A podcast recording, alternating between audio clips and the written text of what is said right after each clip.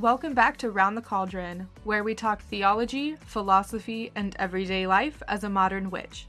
Follow the show on social media, subscribe to the newsletter, and watch the show live on YouTube. If you like the show, please leave a review wherever you listen to help other witches find me. Don't forget, you can help support the show at patreon.com slash roundthecauldron for as little as a dollar a month and get patron exclusive content. If you're ready to hop into the show, grab some coffee, pull up a seat, and join me round the cauldron. Um, so today, let's see. Oh, I do have announcements. So for podcast listeners, um, don't forget that you can now watch the live stream of the podcast recording if you subscribe to my YouTube channel. Um, and if you're here and you're watching and you're not subscribed, you should be. Uh, make sure that you click the little bell so that you can be notified when I go live and when I post new videos. Also, Round the Cauldron podcast turns one next month. One whole year of podcasting. So I'm going to do some sort of giveaway. I haven't decided exactly what I'm going to do yet or when, but keep an eye out for that. Make sure that you're following me on social media um, Instagram, Facebook, Twitter. All the links are in the description and in the show notes. So do that. Um, and yeah, also, um, if you want to help support the show and you enjoy the content, the blog, the videos, the podcast, whatever it is that you partake in. You can help support the show on Patreon if you have a dollar to spare a month. Patreon.com slash round the cauldron. If you don't want to join me on Patreon, you can also donate via PayPal or you can donate via coffee or Ko-fi or whatever it's called um, for the price of a coffee. Um, so that's all of that. I think all of those announcements are over. Let me open this back up here and we can get started into the topic. Um, so, content warning, I guess, before we hop into it, I will be talking a little bit about uh, purity culture and sex and how uh, different cultures and religions and stuff view women. So, that is your content warning. Um, nothing, nothing graphic, nothing in detail, but I do know that some people aren't comfortable with those topics, so that is your content warning. Now, why did I choose to talk about this? Because of T.I., the rapper T.I. Um, so I heard about this last week. And if you haven't heard, um, I'll put some links in the description and the show notes to some articles. But this rapper, T.I., he has an 18 year old daughter. And um, he was interviewed on a podcast that has now been deleted. Um, saying that he goes with his daughter, who is now 18 years old as of the recording and as, as of today, um, goes with his daughter every year to the gynecologist to check her hymen to make sure that she is still a virgin. Um, there's there's so much wrong with that, and I'm not going. I don't want to react to that specifically but I do want to talk about the subject in in general and how it relates back to culture and the modern world. Um, by the way, checking your hymen is not an indicator of virginity, and virginity is a made up, stupid uh, concept. So that now that that's out of the way, um, I want to talk about how um, Wiccans view sex how um, Christians view sex, what purity culture is, and then I want to rewind as far back as I could go um, on how the ancient Celtic people viewed uh, sex, women, and purity. And um, if you follow me on Twitter, you you know that I've been researching this because I posted that people need to cite their sources. Uh, that's one of the hardest things about going back and doing research, especially on this era and this age, because there's not a lot of documentation available. And what is available is from secondary sources or people who were observing and not actively partaking in the culture. So, um, going through that, um, keep in mind that everything here is either my opinion or it is backed up by research or it is purely speculation because, again, a lack of sources. But all the sources that I use are going to be in the description and in the show notes, and I will let you know if something is my opinion or if it is backed up by fact. So, first, let's let's unpack what purity culture is because it's a loaded concept that in my opinion, stems from Christianity and monotheistic religions. Purity culture is the idea that a woman or person with a vagina, um, I'm going to use the term woman here just for ease. Um, purity culture is that the idea that a woman must be pure and untouched before marriage and she must save herself for her husband. Um and and that's it. So they well i guess that's really a basic way of defining it. But within purity culture the the woman must be a virgin. She must be untouched. And she has to save herself for marriage. And she basically becomes the property of her husband. Um, and the people who buy into this purity culture believe that a woman has no value if she is impure. And there's a lot wrong with that. And that's why I think that plays a lot into what T.I. does with his daughter and checking her hymen to make sure that she is pure for her future husband or whatever reason he does it for. It's like he's he doesn't see that a woman has value if she has already had sex. And that, in my opinion, does stem from Christianity and from monotheistic religions, where there is a heavy influence placed on patriarchy and the man being in charge and the woman being submissive and really less than her um, husband in this case. Um, and purity culture does stem a lot from very heteronormative relationships. As far as I know, there's not purity culture in any other relationship because, again, it stems from Christianity, and most Christianity or most Abrahamic faiths, they say that marriage is between a man and a woman, and sexual relations should also be between a man and a woman. So I don't see it outside of heteronormative relationships. Um, but outside of Christianity, I don't think that purity culture is really a thing. It's just within the scope of Christianity. And within Wicca, there is no purity culture. There is no hard and fast law or rule that says you can't have sex before you're married. Um, and oh, before I go any further, I do want to say that all of this reply, um, all of this applies to everybody that is over the age of majority, wherever you live, and everything happens with consent of all parties involved, and that should go without saying. But that's that's the disclaimer there. Um, yeah, Wiccans, as far as I know, Wiccans don't put any stock in purity culture and in being a virgin and being untouched. And there's this really this, there's a whole double standard to purity culture that doesn't exist outside of christianity and mainstream faith or culture. And that double standard is the woman has to be pure but what about the man? You know there's not a lot of emphasis placed on um, a man's purity. And I think that has a lot to do with purity culture in general and the fact that women are seen as less than in purity culture.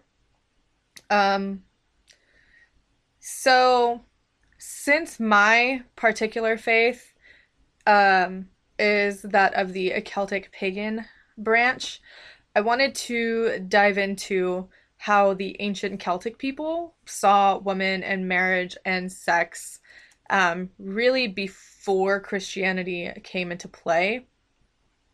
I have, I don't know, like 10 different tabs open on another window. Um, I have a whole slew of notes here. So let's let's hop into that. Um so again, like I said, I chose the Celtic culture um, because that's where my ancestors are from. That's the branch of paganism that I ascribe to. So that's why I chose looking into how the ancient Celtic people viewed women, sex, feminism, um, purity, all of that. Um, and I also want to make note here, really quick, that the term Celtic is a very broad category. I mean, it spans like Ireland, Scotland, Wales, that whole area. So when I say Celtic, there's nothing really that's going to be very specific to one region. Um, and again, that has a lot to do with the fact that there's not a lot of sources, there's not a lot of primary sources out there for those particular areas. Um, and what we do have to go on is either secondary sources or speculation. Um, but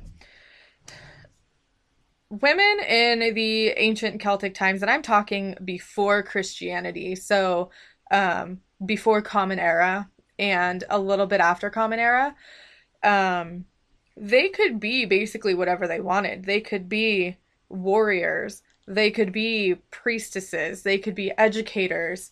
You know, um, there there are so many different examples of women in a mythology and the historic sources that I was able to find that really talk about women in these positions of not necessarily positions of power, but positions of authority.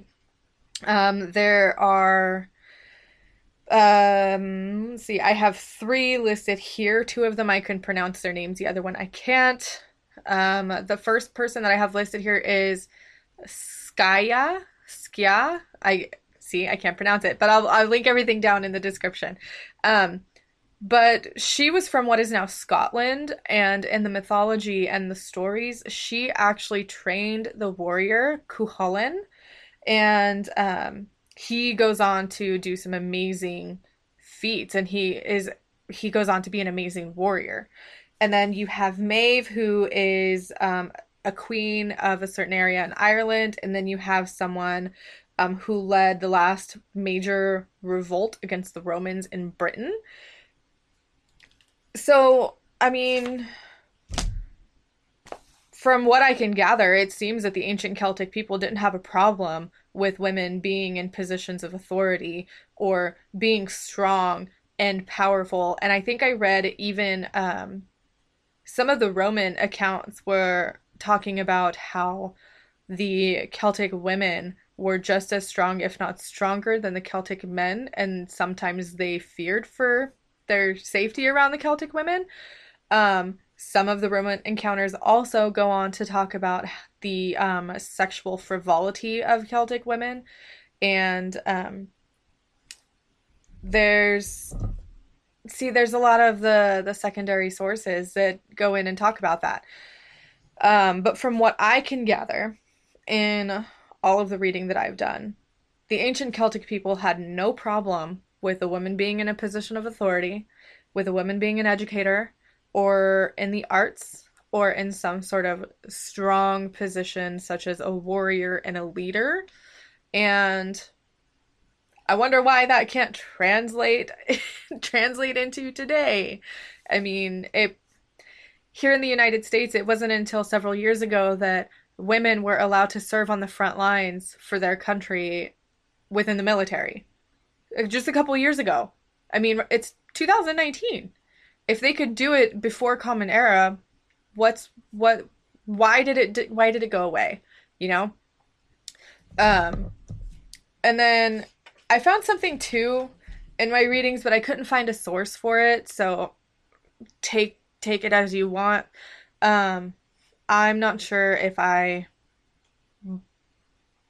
believe in the accuracy accuracy of um, what I read, but someone said that um, a woman actually acted as ambassador in establishing a treaty between the Carthaginian general Hannibal and the Celtic ruler of the Volcae.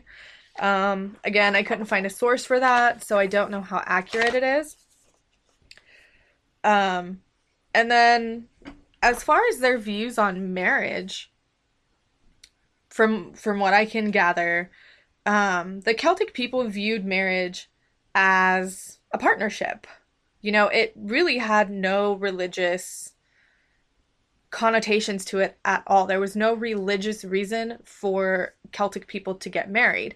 They saw it as a partnership, a bringing together of two families, two um, incomes, and coming together as one to make living easier and you know all of the the legal reasons that people would get married today.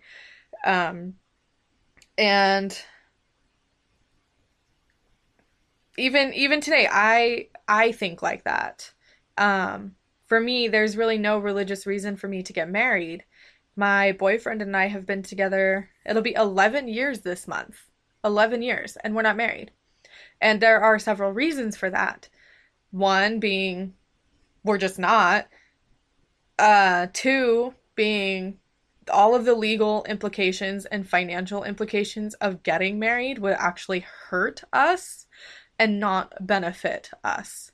So that's that's one of the main reasons I could say to him, you know, hey, let's go get married right now and we could, you know? But there's no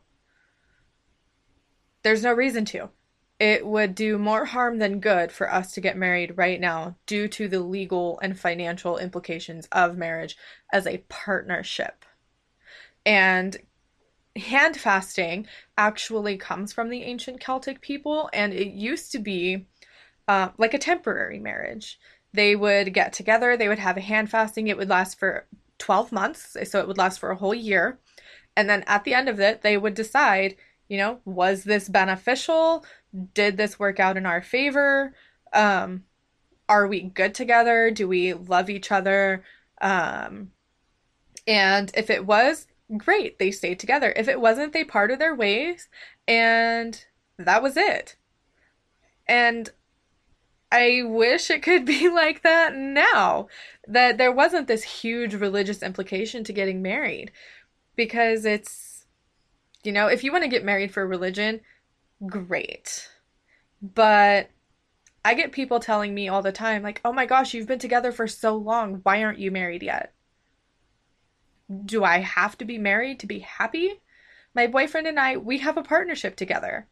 We live together. Our incomes are combined. We pay bills together. Nothing is in my name only or his name only. We have a freaking kid. we have a child together. None of that means that we need to be married legally because we don't. And our relationship is a partnership and when we're ready and when our time um when all of our ducks are in a row that getting married will benefit us instead of harm us then we'll probably get married. Maybe. Who knows? It doesn't matter. Um but that's how the ancient celtic people saw marriage as a partnership and it had no religious implications. Um Julius Caesar had said that men really held the power of like life or death within a relationship in the ancient Celtic peoples. But um, from what we do know, women did have a lot of freedoms and privileges for the time. And just because the men were technically in charge doesn't mean the men in the relationship saw their female partners as less than because they might not have been. Just because the man being in charge was the cultural norm and what maybe the Romans saw, we don't know if that's how the Celtic people saw it. Because again, the Roman encounters, the Roman accounts, those are secondary sources. They're not coming from the primary source, so we can't be sure that it is 100% accurate. But according to Julius Caesar, he did say that the women in ancient Celtic society did have a lot of privileges and freedoms than than their Roman counterparts. Um, we can speculate that the women in ancient Celtic society they could choose their own partners. They were free to own property. Um, what else do I have written down here in my notes? Um, they could choose their own husbands. They weren't forced to marry someone.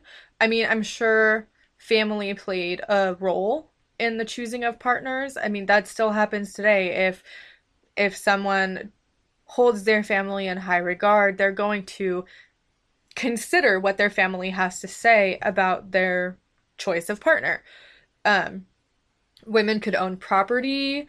Women um, could file for divorce. Women could divorce their husbands. It wasn't something that had to be initiated by the husband. If the woman was done and she wanted a divorce, she was free to leave.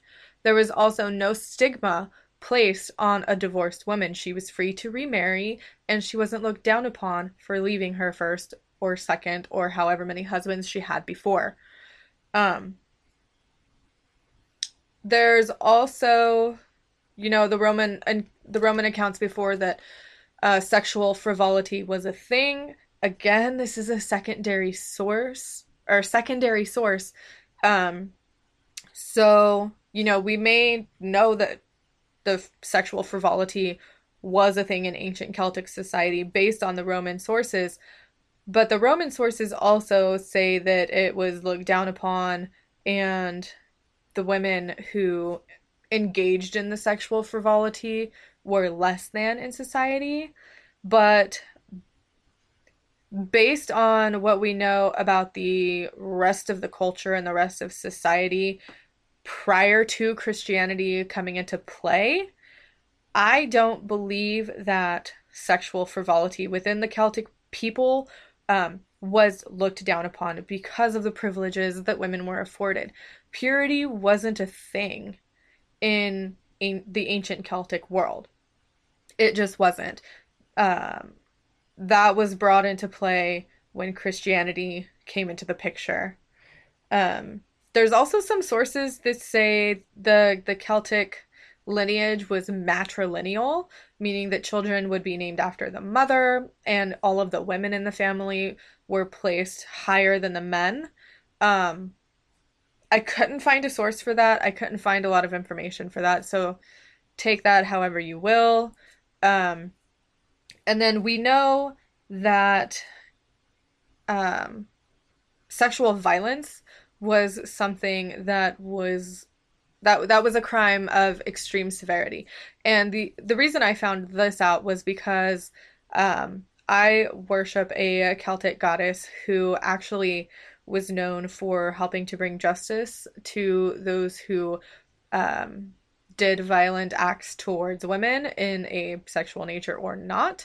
Um, she is a very strong goddess. She does um, amazing things for women and um, women in power, and she's a, she's a very empowering goddess. So I could talk about it forever. Um, but that is that is how I came upon that little piece of knowledge. I will also have the link for that in the description. Um, so if you're watching live and and you want to pop in a comment about how you feel about purity culture, you're you're more than welcome to. Um, obviously, I put no stock in purity culture. I am an unwed mother. Shoot me. Um, but I did ask ask some people in my family, and I'm gonna speculate for some others about how they view purity culture and sex before marriage. And I wanted to give sort of a personal account of this, I guess. So obviously, I don't put stock in purity culture. Obviously, I don't care about virginity. Um, a woman's worth has virginity and purity has no bearing on a woman's worth. Her sexual relationships have no bearing on a woman's worth. Um, like I said, unwed mother. My daughter is six. I am with her father. We've been together for almost 11 years. Um, so that's That's my opinion. Um, I asked my mom this question and she gave me a funny look. And the reason she gave me a funny look is because on the day of her wedding to my father, she was five months pregnant with me. so obviously, purity culture doesn't play a role for her either. Um, I didn't get a chance to ask my dad, but you know, he is in the same boat there. Um, I can only speculate about my grandparents. They grew up in a different time.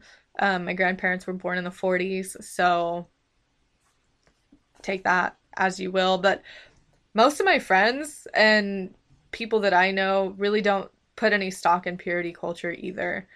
Um, for me, I want to say that it does have, in my opinion, what am I trying to say? I used to play stock in purity culture. Um, I grew up Christian. I did go to church. I attended Sunday school. I have been to Mormon services. I've been to Christian Christian services. I've been to Catholic mass. Um, and growing up, that is something that the that's something that the women are told. You know that you need to save yourself for marriage and you don't give that part of yourself away and that your purity is the most important thing about you. Not your brain, not your heart, not your feelings, not your not your thoughts, but but your purity, your virginity, your your sexualness within those faiths, that's what you're taught as a woman is the most important thing about you. Um, I will admit I haven't been to church in a long time. Obviously, I am a Celtic pagan. I do not ascribe to a monotheistic religion. I don't know if that has changed with any specific denominations of Christianity, but if we are going based off of most Christians' interpretations of the Bible, I would say it hasn't changed. Um, and there's a there's a lot of that within the Bible and those faiths that a woman's body is not her own. And you can see that in the news with what just happened with T.I. and his daughter. Because in this situation, her body was not her own. And he felt like he had to have control over it over it and what she does. And it's almost like being a prisoner you know? And uh, who knows what would have happened if he went to the gynecologist with her and she you know she gave the gynecologist permission to tell him what was going on what would have happened if her hymen was broken you know, I would have, I would hope that that physician would have explained to him that the hymen is not an indicator of sexual purity because the hymen can be broken. Um, gymnastics, riding a bike, playing sports. And, you know, I think this was even mentioned in the podcast and he brushed it off and was like, she don't play sports. She, she doesn't do any of that. She doesn't ride a bike. And, and don't even get me started on the ethical implications of the physician telling TI any of this information. Um, I have a degree in health information technology. I know HIPAA like the back of my hand. And technically, it's not against HIPAA if she gave him permission. I I don't want to get into the the ethics and the legality of it because that's something completely separate. And I think that we need to move away from the purity culture as a thing. Um, I know there are several other YouTubers who have talked about purity culture and the harm that it can do to a do to a person and their mental health. Um, I don't know. I don't know. I'm just it's 2019. I don't understand why this is still a thing. Why we seem to have gone backwards, um, depending on the area that you're starting from. We seem to have gone backwards just to move forward. You know, we started as women in the ancient Celtic society, able to hold positions of power, able to own property, um, having a voice. And then Christianity came in and just wiped it all away. And now we're having to build from scratch. I don't understand it. I just don't. Um, yeah. I guess that's it. Let me look at my notes again, make sure that I don't have anything else to say.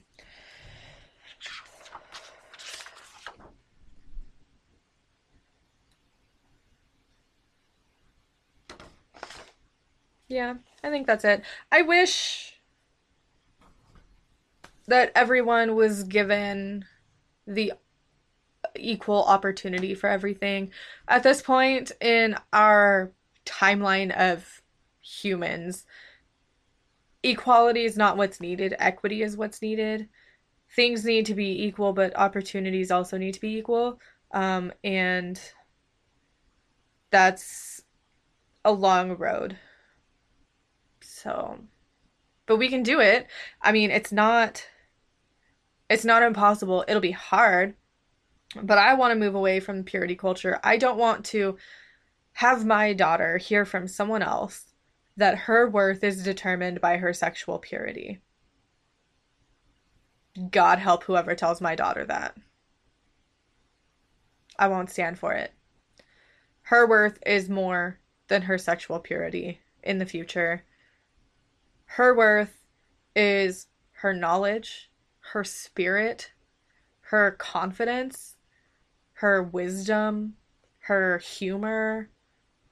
Her knowledge is so much more than a stretched out piece of skin, piece of flesh. So, if you have any questions, comments, concerns, if you have any other views on purity culture, if you can supply um, sources for any other cultures that may have different um, views on purity culture and feminism and sex before marriage, I would love to hear them. You can drop them in the description below if you're watching on YouTube. Um, send me an email around the cauldron at gmail.com. Make sure you're following me on all of my social medias, and I would love to hear from you. So that is that. Make sure that you're following my social medias so that if um not if, when I do decide what I'm doing for the giveaway, you will be notified and you will have a chance to enter. As always, hit the like button and subscribe if you're not, because that does help my channel in the YouTube algorithm. I am one subscriber away from 50 subscribers. um, so I would love to do that. If you can, um, and you have a dollar to spare, go ahead and support me at Patreon, patreon.com slash around the cauldron. Um, you get exclusive patron content or patron exclusive content. Um, so it's worth it for just a dollar. Um, yeah. So I will talk at you guys next week and see you then. Bye.